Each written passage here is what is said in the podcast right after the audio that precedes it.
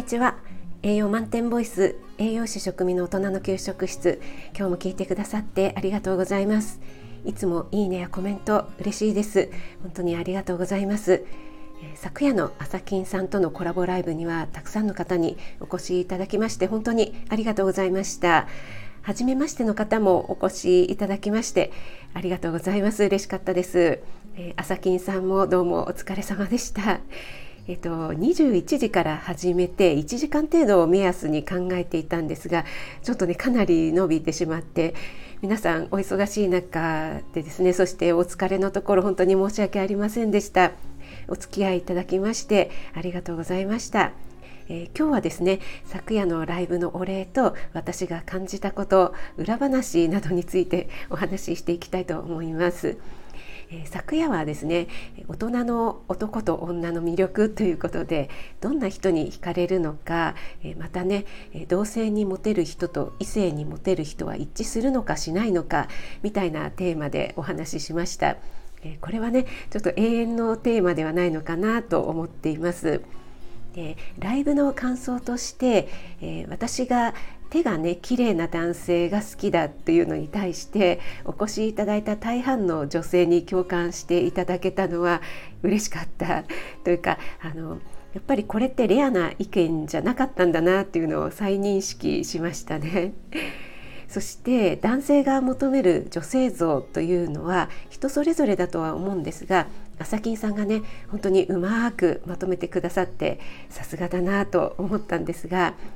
えやっぱりねゆるふわちゃんみたいないかにも可愛くって守ってあげたいタイプが好きな男性またはね朝金さんがおっしゃるようにクールビューティーでショートカットで一見ねクールでちょっとサバサバしているように見える女性が好きっていう男性。でその双方でねでもそのクールさの陰にある女性らしさだったりちょっとした弱さギャップに燃えるっていうことからですね。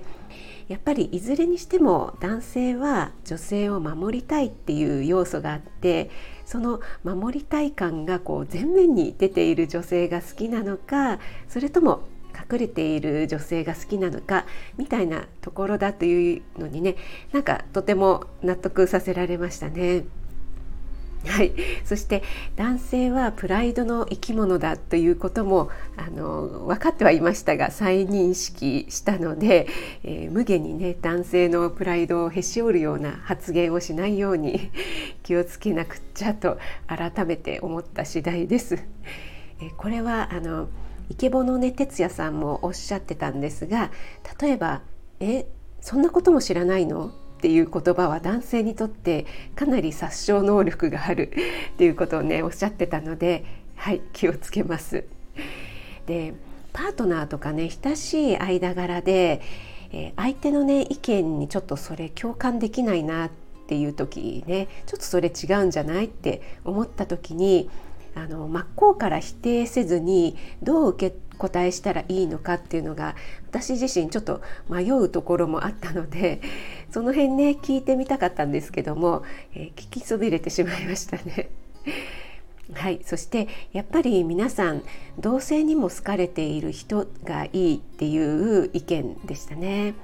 えっと、よく言うあざといっていうのは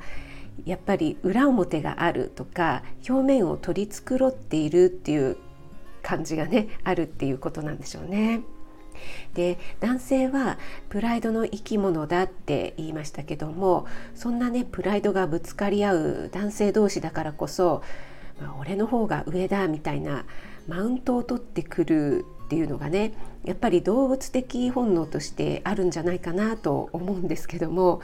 そこは男性同士でも泥臭くこう地道にね努力している姿が分かると共感できるとか尊敬できるっていうことなんでしょうね。やっぱりね女性も一緒ですよね地道にね努力してらっしゃる方っていうのは、うん、本当に美しいなと思いますでやっぱりねあざといっていうのはね、あの男性の前だけ急に態度を変えるとかね、えー、さっき言ったような裏表があるっていうようなことなんでしょうね。ででちょっと私のライブであのイケボの哲也さんが参加されると急にあの態度が変わるとか 声のトーンが変わるって言われてしまうんですけど、えっと、それはですねあの弁解させていただくとあざといというのではまた違って何て言うんですかねちょっと本能的反射っていうんですかね。あの えっと人間に随意筋と不随意筋っていうのがあるかと思うんですけども自分のね、えーと、意思で動かせる筋肉と,、えーと、そうじゃない筋肉っていうのがあるんですけども、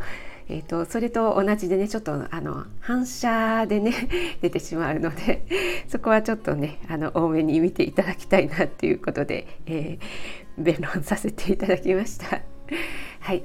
で、えー、昨夜はね私なりにちょっといろいろ準備していたにもかかわらずですね予定していたお題をちょっと飛ばしてしまったりとか急に話題を変えたりですねあとちょっとコメントもね読めないところが多々あったかと思うのでそんな時に備えてね画面収録をしておこうと思ってえセットしていたにもかかわらず忘れてしまうっていうね 本当に大失態をしてしまいまして、えー、反省点が多々ありました、えー、申し訳ありませんでした、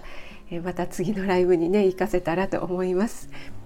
であとライブ中のねサムネなんですけども朝金さんはもうね立派に仕上がったボディなんでいいんですけども私がねちょっとまだまだ本当に仕上がりが甘いにもかかわらずライブ当日を迎えてしまったっていうことでですねえっと、自撮りっていうのをちょっと初めてやってみたんですがあれは本当に恥ずかしいもんですね。そしてねあの自分で、えっと、鏡とかを見てね感じているより数倍増しっていうかあの増しっていうのは膨らんでいるっていうことなんですけども、えっと、数倍膨らんで映るということもよく分かりました。いやいやそれが真実なんだよっていうことなんですけどもよくねあの写真に写った自分の顔にげんなりするっていうのがありますけどもそれとね同じ感覚ですよね。はいちょっともう少し頑張ります